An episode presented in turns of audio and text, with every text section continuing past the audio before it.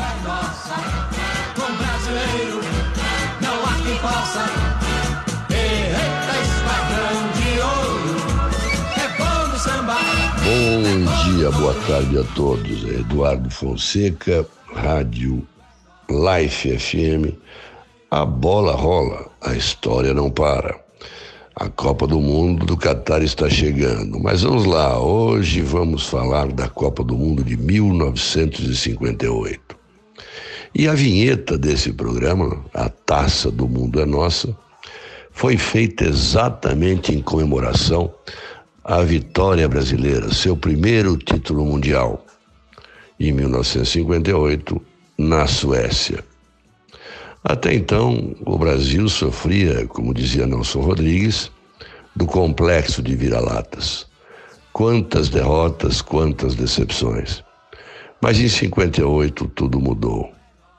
E a mudança começa logo em janeiro daquele ano, quando a CBD, Confederação Brasileira de Desportos, é assumida por um brasileiro de nome francês, Jean-Marie Godefroy Avelanger, João Avelange que chama para dirigir, para comandar a viagem brasileira até a Suécia, Dr. Paulo Machado de Carvalho, dono da Rede Record na época. Dr. Paulo, como era chamado, era do ramo, gostava de futebol. E escolheu Vicente Fiola para ser titular da comissão técnica. E pela primeira vez o Brasil vai organizado, com dentista, com psicólogo, roupeiro, massagista, eh, enfim, preparador físico, Paulo Amaral, e viaja para a Suécia 15 dias antes da Copa, com dois jogos amistosos na, na Itália, 4 a 0 na Inter e 4 a 0 na Fiorentina, provando que a seleção estava bem convocada e até aquele momento bem escalada. A Copa do Mundo de 58, eh, ela aconteceu com 16 equipes e fontes fidedignas apontam que eram quatro blocos de seleção. O bloco da Europa Ocidental, com a Alemanha, a Áustria, com a França e a própria Suécia, dona da casa. Quatro times americanos, Brasil, Argentina, Paraguai e México, e quatro times do Bloco Socialista, Hungria, Tchecoslováquia, Iugoslávia e União Soviética, além de quatro times da, do Reino Unido, Inglaterra, Irlanda, Escócia e País de Gales. No sorteio, coube ao Brasil enfrentar a Áustria, a União Soviética e a Inglaterra. E em 8 de junho de 1958, 19 horas, hora da Suécia, 15 horas, horário brasileiro, em Udvala, uma pequena cidade ao norte de Estocolmo, o Brasil enfrenta a Áustria. Jogo difícil. Vamos ver o que falam Dino Sani, Zagallo e ouvir os gols de Mazola. Brasil, vai ser iniciada a partida entre Brasil e Áustria. Iniciada a partida, 19 horas. Nós tomamos um belo de um passeio durante uns 20 minutos. Foi um jogo em que nós fomos dominados, nós jogamos, estávamos jogando fechado e no contra-ataque.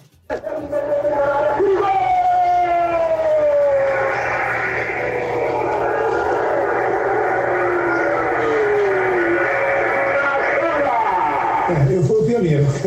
Fiz o primeiro gol na, na, na Copa. Desce daí o gol, planta a curva de alguém. Lança para Mazola. Pode pela esquerda. Invadiu, virou, chutou.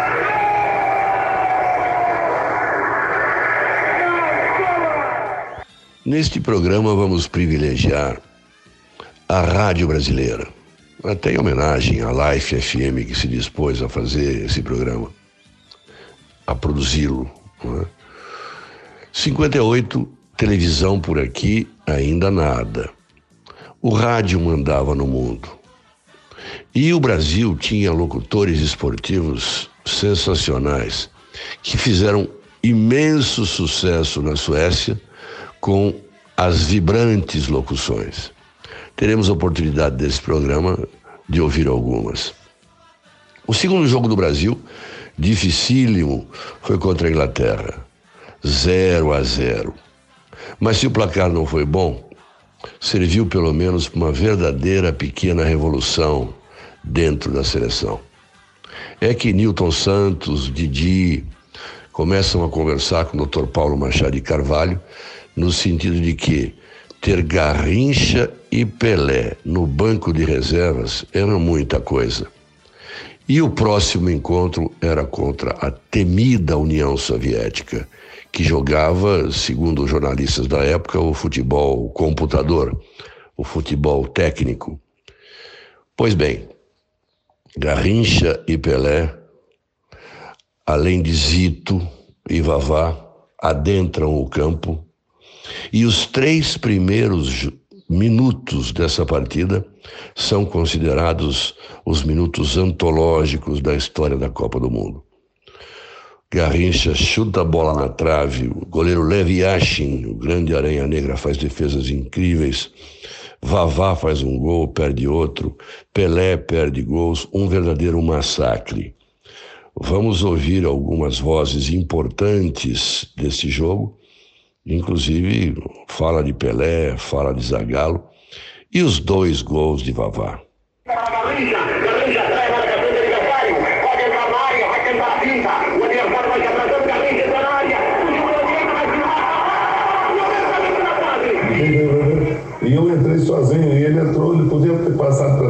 Cruza para trás, eu faço o gol sozinho. Ele deu uma paulada no gol. Eu dei um berro, a bola bateu na trás, saiu. Eu dei um grito no lugar aí. Jogando pela ponta esquerda. Três minutos, a bola só do lado direito, eu estou dentro de campo. A bola não chegou em mim, então eu fui um torcedor privilegiado.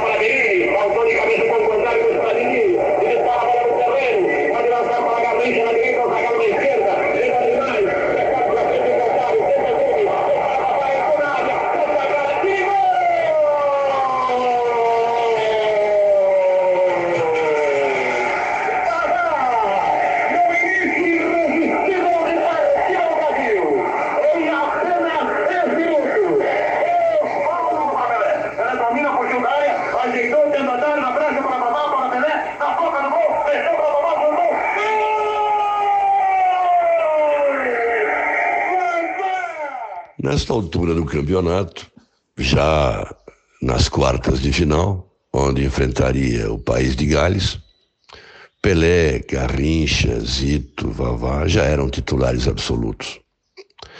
Mas esse jogo contra o país de Gales foi um jogo dificílimo. Da mesma forma que o time brasileiro teve dificuldades de enfrentar outro time britânico na primeira fase, naquele empate de 0 a 0 contra a Inglaterra, o jogo contra Gales foi muito complicado pela forma absurdamente defensiva como os galeses jogavam. E só no segundo tempo, depois de quase 70 minutos de bola correndo, é que Pelé faz um gol daqueles que os mais jovens aprenderam a ver com Romário, mas a minha geração viu com Pelé.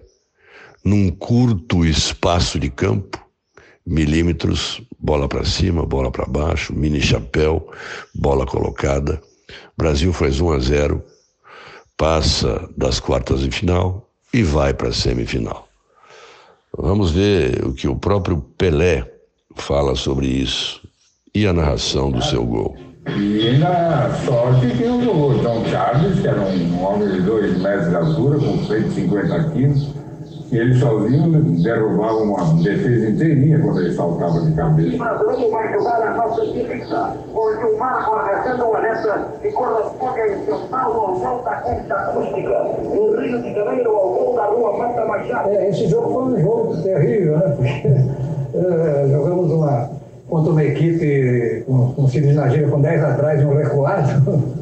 E, e ficou difícil, até saiu o gol do Pelé, mas era uma questão de. de- de- ou saía ou não saía, porque marcar gol eles não iam. né?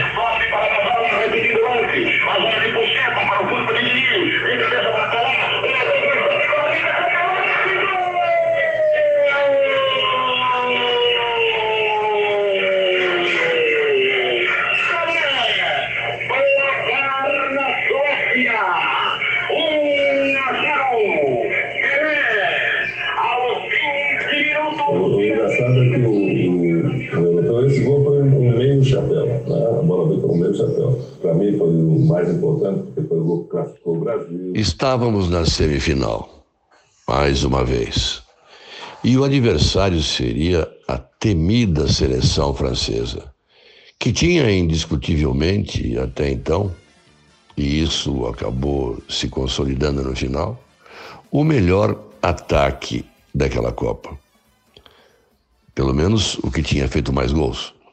Com Ramon Coppa, Just Fontaine e Piantoni. Jogo complicado, jogo entre as duas melhores seleções daquele torneio, como diziam os jornalistas internacionais. E o primeiro tempo foi realmente muito difícil. Um gol de Vavá logo no início, um golaço de Fontaine, que empata o jogo. E aí então acontece uma coisa que desequilibra o jogo e que é fatal para o resultado final. A contusão séria do capitão francês, Jonquet, uma fratura exposta, numa entrada, numa dividida de bola com o famoso Vavá, peito de aço. França joga com 10, como se sabe, naquela época não havia substituição. E a saída do capitão francês deixou muito preocupada toda a seleção. Resultado é que no segundo tempo surge novamente um menino jovem, Pelé, que a partir desse jogo é chamado pelos franceses de Leroy. Pela primeira vez, Pelé é o rei do futebol, agora em nível internacional. O que a gente vai ouvir a partir de agora são narrações de diversos locutores brasileiros, dentre eles Jorge Cury, Pedro Luiz, narrando a epopeia daquela semifinal, 5 a 2 o Brasil em cima da França.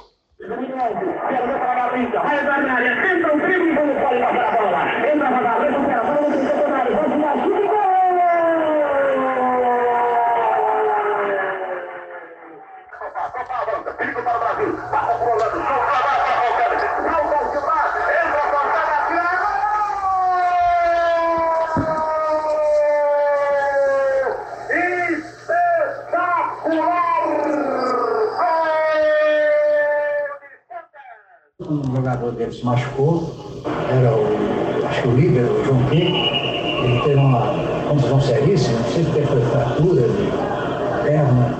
E quando eles ficaram com 10 aí, então a vaca pro breve. Vai tentando a infiltração. Estoura com o aniversário. Vem a parada de mim. Atende longe. Gol de Didi! Uma meia folha seca. Didi, trouxe um pouco para a direita. Encarou todo mundo. Só na bomba. Bola lá. Ali passa agora pelo ponteiro. Movimento se dentro da área. Deu a Pelé. Ajeita para. Ponta normal. Virou um chuchu. Caiu. Botou para a Pelé.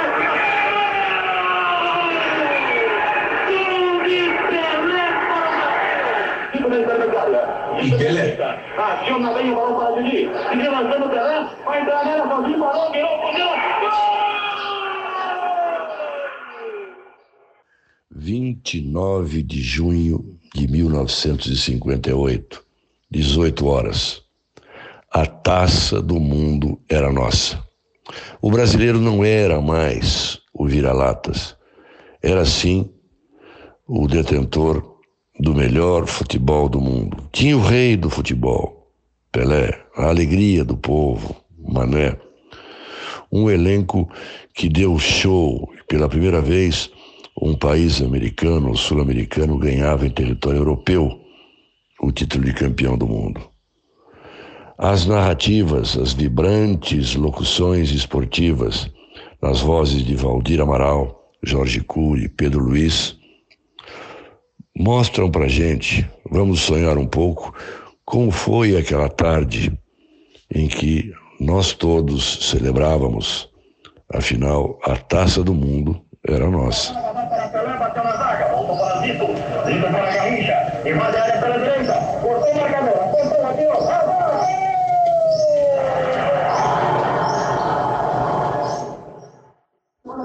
Bola centro, Carlinhos espera a bola na direita. Recebe. Vai tentar a infiltração. Acompanha agora a trajetória do balão. Desce junto à linha da área. Tenta a pista, vai cruzar. Na ponta do gol!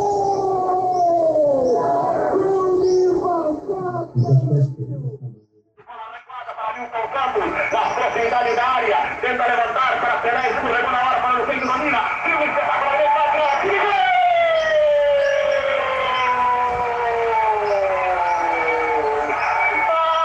Magistral gol de Pelé! Zagueiro, ele na área seca, ele na zagueiro, prepara-se da esquerda, vai atrás, e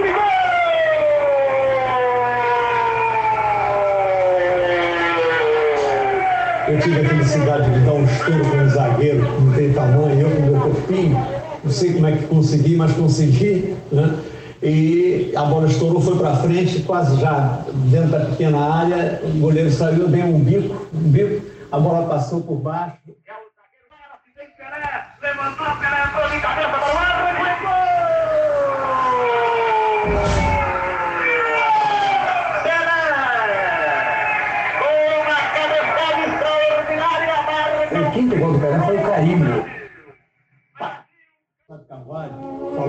Américo que gostaria de ter a bola no final da Copa do Mundo. Aí o Américo deixa comigo, está lá o juiz com a, com a bola aqui entre o braço, segurando. O Américo veio por trás, deu um soco, pegou lá na frente e vestiário. E assim, éramos pela primeira vez campeões do mundo. A bola rola, a história não para. No próximo programa, o bicampeonato no Chile.